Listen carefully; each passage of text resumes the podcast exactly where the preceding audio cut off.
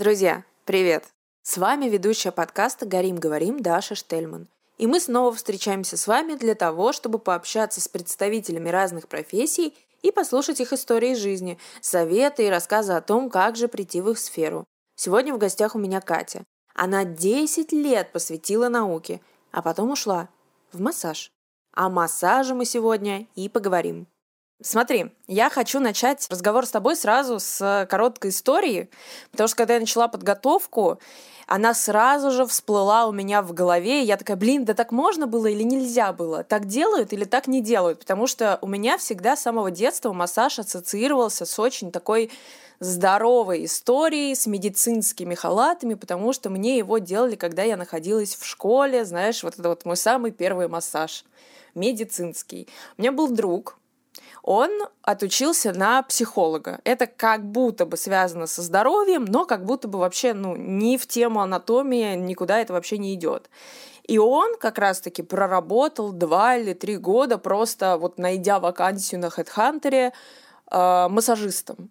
Так все-таки можно делать или так это не работает? Вот расскажи поподробнее про эту историю. Работает по-разному. Действительно, раньше это был мой тоже страх, почему я так долго и начинала, что без полного медицинского образования и желательно еще интернатуры, ординатуры и диссертации нельзя заниматься массажем, потому что ты все сделаешь неверно. Когда я начала работать, я поняла, что нужны знания анатомии, но вообще не на уровне института, потому что когда ты делаешь массажи, ты все-таки не вскрываешь человека, и не работаешь с жидкостями человека, и все достаточно безопасно и так далее.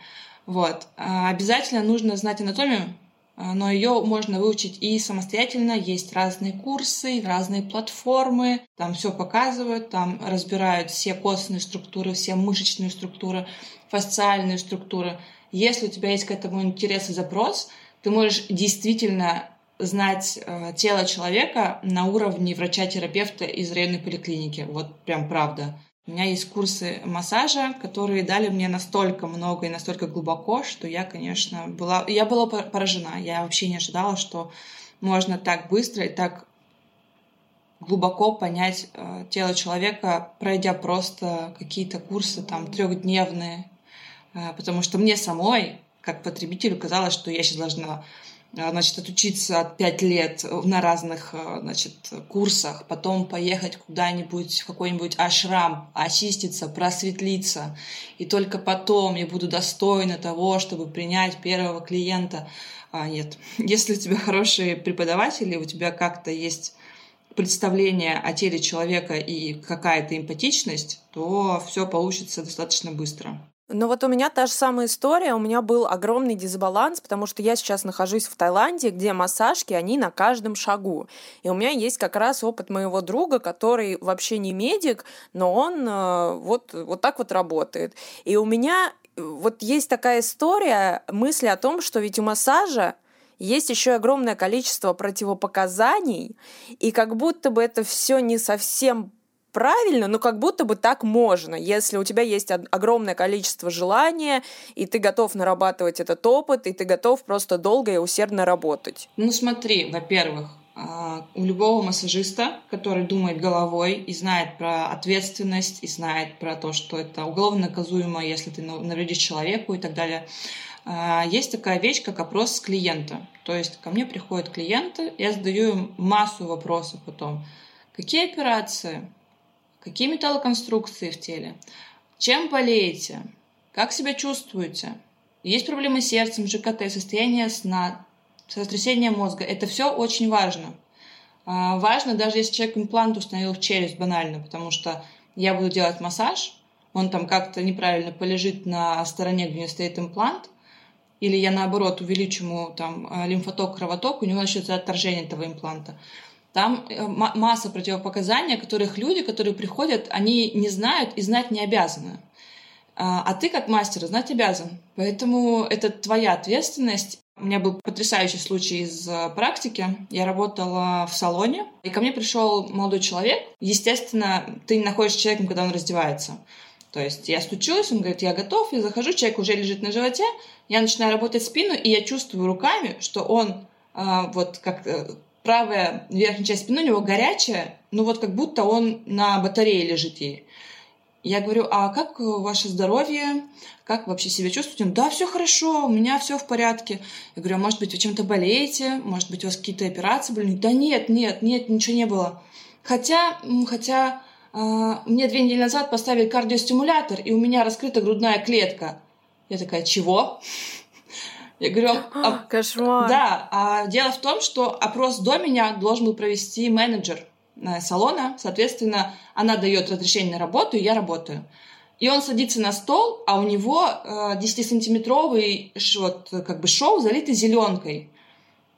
И я такая, а, ну хорошо, давайте тогда не будем все делать массаж, а ну его, потому что, ну как бы, во-первых, швы разойдутся вообще в легкую, а, во-вторых, эм, кровообращение к сердцу, на котором стоит кардиостимулятор, вообще страшная история. Ну, то есть эм, вот это на самом деле было прямо по грани и прямо, наверное, даже за гранью дозволенного, потому что я доверилась человеку, который выполнил свою работу, получается, некачественно. То есть у девочки есть лист вопросов, которые ты обязательно задаешь.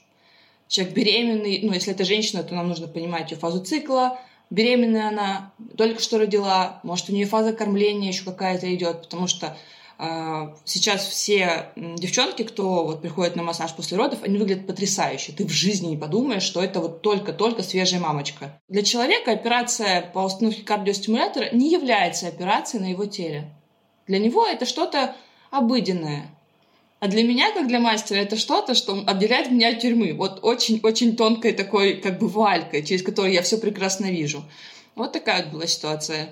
Но, кстати, вот я по своему опыту могу сказать, сколько я ходила на массажи, это было не так часто, это всегда были какие-то спа-салоны, никогда у меня не спрашивали информацию обо мне. То есть я приходила, просто подписывала договорчик какой-то, и то не всегда выходил человек, делал мне массаж, меня отпускал. Представляешь, вот ни разу мне не давали вот эту вот бумажку, хотя бы какую-то, знаешь, ну, чисто физическую анкетку о том, что если у вас проблемы там с сердцем и так далее, вот ни разу такого не было. Скажи, пожалуйста, можно ли хотя бы по этому маленькому симптому понять, хорошее это место для массажа или плохое, нужно оттуда уходить? Но да, стоит задуматься.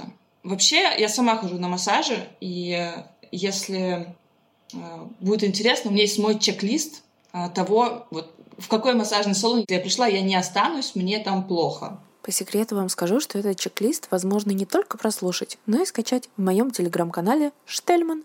Чистота. Должно быть чисто, не клинически, но вот чисто. Не должна быть пыль, не должны быть вот комки пыли по полу, волосы валяться. Нет, не, нет. Не должно пахнуть сигаретами. Ни от мастеров, ни в помещении, ни в коем случае для меня это сразу человек не понимает, что он делает. Не должны быть э, мастера с э, некрасивыми грязными руками. Либо он неопытный совсем мастер, потому что когда ты работаешь, ты работаешь с маслом, у тебя кожа автоматически становится красивой, потому что она постоянно в, в уходе находится. Поэтому либо мастер только-только начал, либо мастер настолько неаккуратный, как я могу ему доверять.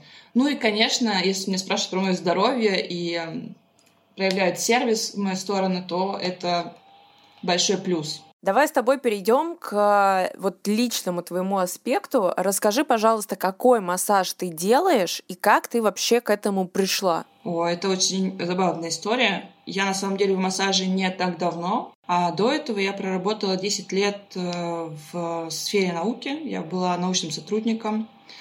Вот. Эм, и у меня началось выгорание на предыдущей работе по одной простой причине, что у меня были очень крутые, классные, большие проекты. Мы работали с, Европей... с Европой, мы работали с ЦЕРНом, а, там, делали детекторы для большого андроидного коллайдера и все такое.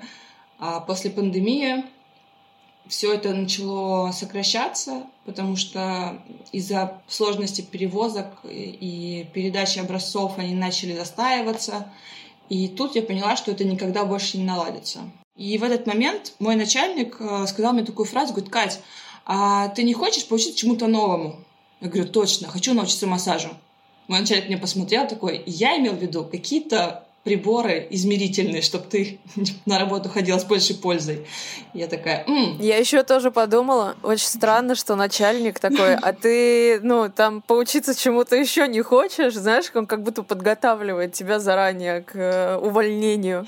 Да, да, все подумали про то, что а, я сейчас пойду учиться на какие-нибудь приборы, стану там каким-нибудь хроматографистом великим и буду себя чувствовать все так же великолепно.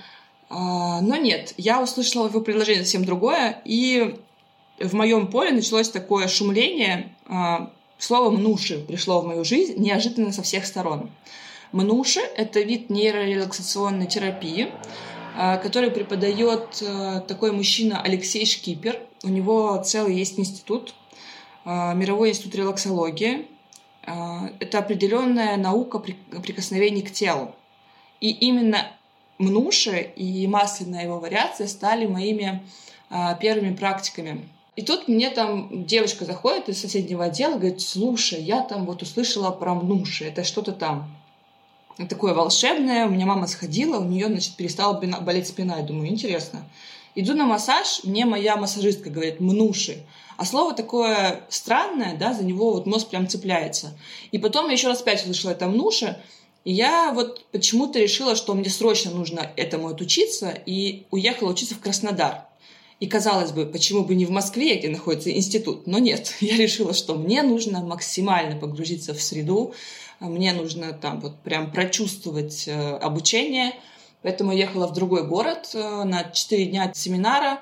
Там все серьезно, с 9 утра до 8 вечера вы находитесь в пространстве, где вы погружены вот именно вот в эту систему прикосновений друг к другу. То есть это очень сильно меняет э, голову, меняет руки. То есть ты даже в реальной жизни потом очень долго не можешь отключиться от этого состояния, что ты трогаешь человека и думаешь, ой, он какой-то там встревоженный, ой, он там что-то у него вибрирует там, что-то что не так. Вот. И я начала немножко практиковать по чуть-чуть, по чуть-чуть, по чуть-чуть. И тут мое пространство зашумело второй раз и сказала мне слово миофасциальный массаж. И я такая, о, это тоже что-то значит. Там тоже со всех сторон пришла информация от разных э, вообще людей. И я такая, о, пойду туда. И пошла, собственно, учиться к великолепному мастеру. Э, она единственный сертифицированный тренер России. У нее есть патент на этот метод, лицензия. То есть это прямо суперсерьезная женщина, которая со всех сторон э, законом защищена, то есть это прям запатентованная технология массажа. А, зовут ее Татьяна Алексеевна Шубина, она преподает в Москве. Если вдруг кто-то, кто слушает великолепный подкаст Даши, хочет э, обучиться чему-то новому или попробовать себя вообще в качестве массажиста, я вам искренне советую пойти либо к ученикам Татьяны Алексеевны, либо к ней лично учиться, потому что это другое, что называется. Вы не понимаете, это точно другое. И с того момента у меня как-то вот эти два метода, а, миофасциальный массаж и нерелаксация, они слились в одно. Я как бы и чувствую руками места боли, и понимаю, почему они болят. То есть э, через миофасциальный массаж я чувствую, где там зажата мышца, а вот через нерелаксацию я понимаю, что ой, наверное, вот там человек не радуется, вот у него вот здесь это все стоит, потому что он радость не испытывает. Ты вот как раз-таки сказала о том, что ты руками можешь почувствовать там общее настроение человека, какие-то его внутренние боли. И я от других массажистов очень часто слышу об этой способности. У кого-то это на уровне физики, то есть он там может прощупать и понять, у кого физически что болит, у кого-то это вот на уровне как раз-таки каких-то там эмоциональных вибраций. Как вы это делаете вообще? Как это получается? Почему вы можете стукнуть как будто бы как э, какие-то волшебники или экстрасенсы по одному месту, и оно перестает болеть. Правда ли это? Как вы этому учитесь? Это приходит с опытом. В общем, вопросов у меня по этому поводу куча. Начни мне вот хотя бы какое-то объяснение давать, чтобы у меня этот цвет появился. Смотри, с самого раннего детства мы общаемся как младенцы либо голосом, да, либо реакцией тела. Потому что больше ничем особо мы общаться-то не можем. Мы можем поорать, чтобы мама посмотрела, что мы вот тут лежим и нам как-то не ок извиваться в кроватке, чтобы опять же привлечь ее внимание. Во взрослом возрасте это никуда не девается. Наше тело все прекрасно показывает. А тело, оно сокращается, когда ему хочется отодвинуться от человека. Оно расслабляется, когда ему приятно. Там есть э, очень много реакций, которые ты начинаешь отслеживать. Это как профдеформация. То есть ты смотришь на человека и думаешь, так, плечи, значит, у нас согнуты, нам что-то не нравится, нам тяжело шея, значит, положение такое, мы смотрим вниз, никакой перспективы в жизни, радоваться, мы так смотрим на, там, на кулачки, на ладошки, там все сокращено, ничего не отпускаем, никакой контроль, значит, радости никакой. И исходя из каких-то предпосылок, ты уже можешь примерно понимать, что у человека внутри. Это вот визуально, ты просто на него смотришь, как он стоит, как у него стоят ноги, как у него там сведены коленки, как у него поджат таз. У русских людей, я просто обобщу, наверное, народы СНГ, русскоговорящие, есть определенная постановка тела у всех, и ты их с границы узнаешь.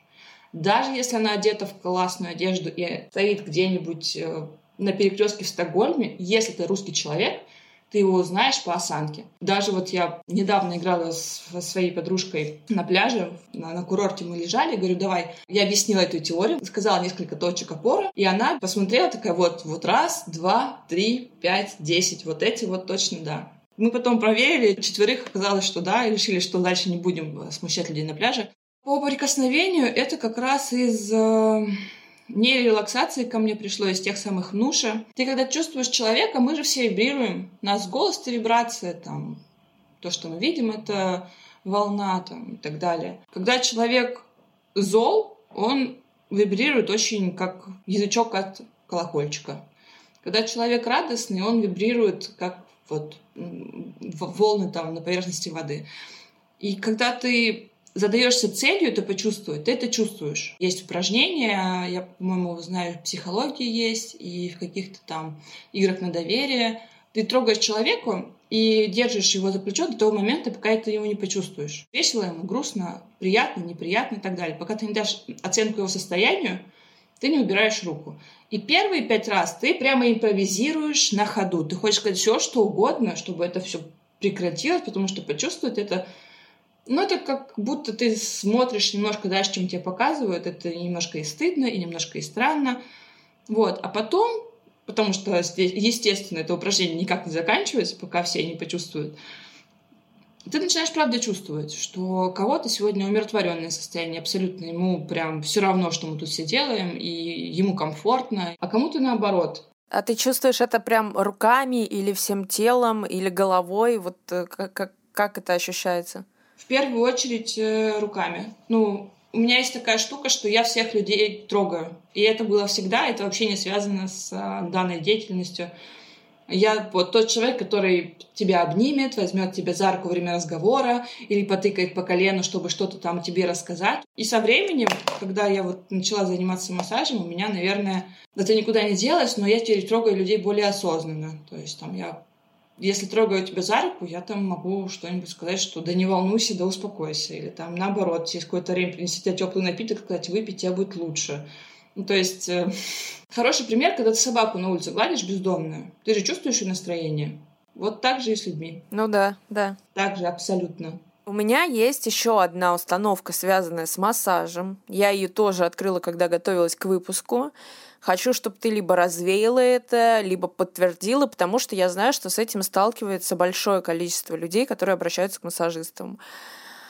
Мне всегда кажется, что если мне на массаже больно, то это хорошо. Значит, все работает как надо. А если мне не больно, и вот это вот ощущение, как будто бы тебя гладят, то значит, что-то идет не так, и нужно искать другого массажиста. Так ли это, не так ли это, ошибаюсь ли я, или я права? Ну, смотри. Во-первых, если больно, нужно сказать. Это то, что я говорю всем, кто первый раз у меня на массаже. Если тебе больно, страшно и странно, ты обязательно об этом говоришь. А, потому что экстрасенс э, из каждого массажиста не очень. Мы должны понимать, что ты чувствуешь только через э, речь. Да? Ты можешь сказать, что там мне под лопаткой больно так, и мы тогда уже смотрим, что куда пошло. Это важный сигнал тела. Вот. Но есть разная боль. Если тебе больно так, как будто я тебе пытаюсь причинить боль намеренно, и она никак не меняет свою остроту, это плохо, это странно, и это нужно остановить. Если это боль в моменте, вот такая тянущая, но проходящая, то есть она меняет свою остроту в процессе, а, она какая-то такая, как будто отпускающая, то это нормальная боль, и так может быть. Ты еще сказала о том, что после обучения у тебя был момент того, что тебя вот это вот ощущение, что ты чувствуешь людей, не отпускало. Расскажи, пожалуйста, вот в твоей работе какая еще есть профдеформация? Потому что я как риэлтор после того, как уволилась уже как полтора года, все равно не могу отойти от того, что я постоянно читаю договора. Если мне дают какую-то бумажку на подписание, я чисто на физическом уровне не могу ее подписать, пока не прочитаю. Даже если я покупаю какой-нибудь стульчик дешманский за 300 рублей мне нужно прочитать, что за бумагу мне дают. И я ну, ничего не могу с этим сделать, это профдеформация. Такого очень много. Расскажи в вашей профессии, с чем чаще всего сталкиваетесь? Очень часто, когда общаюсь с человеком, смотрю такая, о, лицевая дисфункция. У него правая половина функционирует лучше, чем левая половина о, у него кривые зубы, значит, у него кривые стопы, значит, у него кривой таз, значит, у него там зажим мышцы. И человек мне что-то говорит, а я уже делаю ему схему массажа, разрабатываю, как же ему срочно помочь, хотя мне об этом никто не просил, и, соответственно, никто мне это разрешение даже и не давал или там эм, люди идут по улице, я смотрю, думаю, боже, отекшие икры, это же лимфоузлы не работают, это же нужно срочно их разработать, а у нее еще стопа неправильно стоит, а у нее еще обувь там без ортопедической стельки. Бедная женщина, у нее же, наверное, еще варикоз, а варикоз это у нас что? И там пошел список диагнозов, которые эта несчастная женщина, дай бог ей здоровье, вообще не обладает, но у тебя-то как бы связки работают, ты это смотришь, думаешь, о, тут вот надо помять, тут, тут нужно растянуть, вот здесь нужно поправить. В каких-то моментах я думаю, М, я Декстер, я Декстер, у меня все хорошо, я сейчас разбрала человека на куски, прекрасно. Вот. А, Еще есть такая штука, что есть прямо наука, физиогномика, когда по лицу э, строят характер человека. То есть там положение губ, положение носа, разрез глаз, дает какие-то намеки на характер человека, на его склонности и так далее. А, я грешным делом почитала книжек, посмотрела всяких сериалов, и теперь я время от времени развлекаюсь еще и этим. То есть э, до момента, пока ты не начала углубляться в физиогномику, ты просто на физическом плане смотрела на человека и разбиралась, что у него там со здоровьем, а потом ты углубилась еще и в физиогномику и такая, а вот теперь и по характеру пройдемся, у тебя теперь комбо-бонус по видению людей. Ну, вроде того, да, вроде того. Давай тогда поговорим про твое здоровье. В том числе ты сказала, что ты сама ходишь на массаж, что у тебя тоже есть свой чек-лист по выбору мастера. Но мне интересно, у массажистов же болит спина у самих. Вам же самим тоже плохо, потому что вы постоянно стоите и вы постоянно согнуты. Или нет, вы соблюдаете какие-то там рекомендации, вы чуть больше знаете о человеческом теле, чем обычный обыватель, который приходит к вам на сеансы, и у вас получается этого избежать? Ну, во-первых, у меня есть э, вообще секретная технология моего мастера, который меня учил. Э, есть великолепный мастер Елена Яцина, я могу рекомендовать просто всем и вся. Она учит стойки для мастера. То есть есть определенная позиция тела, в которой твое тело меньше устает. Но при этом у тебя должна быть э, подходящий по высоте стол, комфортная рабочая одежда, комфортная обувь. Ну, то есть это гигиена твоей работы. Чем лучше выстроена эргономика кабинета, чтобы тебе не нужно было никуда тянуться, ни до чего дотягиваться. То есть в первую очередь должно быть комфортно тебе, а уже потом э, комфорт клиентов в плане того, что, может, там для кого-то стол высоковат или еще что-то, но должно быть комфортно тебе как мастеру, чтобы э, дать больше пользы твоему клиенту. У меня была супер э, такая неприятная ситуация. Я когда переехала э, в Грузию, я сейчас живу в Грузии, я пошла работать в салон, потому что еще не совсем понимала, как работает здесь рынок, как искать клиентов, как вообще что. Я там начала работать, и мне не подходил по высоте стол. Он не подходил мне по высоте очень. Он был слишком низкий, и он не регулировался. Это была проблема. И через, по-моему, пару месяцев у меня просто вылетела спина настолько, Ну, то есть она просто вышла из чата, что называется. Я не могла сидеть, я не могла лежать, я не могла стоять без боли, я не могла ходить. У меня просто перестала работать правая половина тела. И я очень трагически выходила из этого состояния какими-то а, микромассажами, потому что мне было настолько больно, настолько свело мышцы, что мастера не могли мне помочь, потому что я просто орала и вырывалась. Но потом я уволилась из салона, где мне не нравилось, и она сама прошла. Просто взяла и прошла. Поэтому я думаю, что там было золотое комбо психосоматика плюс перенагрузка. А, есть комплексы упражнений, та же самая йога правильно отстроенная, самая простая Сурья Намаскар. Она даст тебе просто 100 баллов здоровья на долгие года. А скажи, пожалуйста, какие общие трудности испытывает массажист, когда он приходит в профессию? Самое вот трудное, с чем ты столкнулась? Возможно, какие-то очень э, маленькие трудности, на которые не обращают внимания и не пишут о них в интернете. Вообще все-все-все, о чем ты знаешь. Ну, мой кейс очень простой и легкий, а, но я знаю от девочек, с которыми я учусь и общаюсь в комьюнити, да, а, брать деньги. Очень много девушек, с которыми я проходила обучение, а, которые и до этого уже были массажистами, то есть у них стаж там по 10 лет, они в профессии, а, они берут за массаж там как-то критически мало. Вот. То есть это очень плохо с двух сторон. Во-первых, ты мало зарабатываешь, ты очень много работаешь, и ты как бы даешь меньше клиенту и сильнее убиваешься сам. У меня была схема, которую отчасти я услышала, отчасти сама придумала, и она звучала так.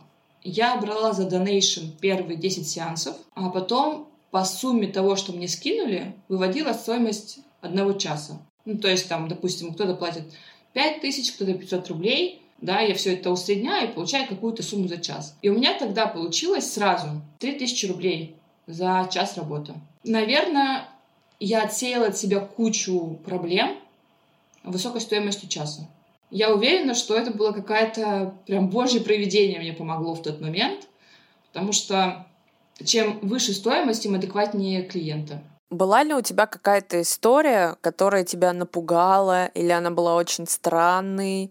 Потому что я знаю огромное количество историй от э, людей, которые работают массажистами, и к ним периодически кто-то пристает или пишут какие-то неадекватные люди. Случалось ли с тобой такое когда-либо? О, у меня таких историй немного, потому что, опять же, у меня в Инстаграме висит прайс, где видно, что я ну, как бы дорого стою.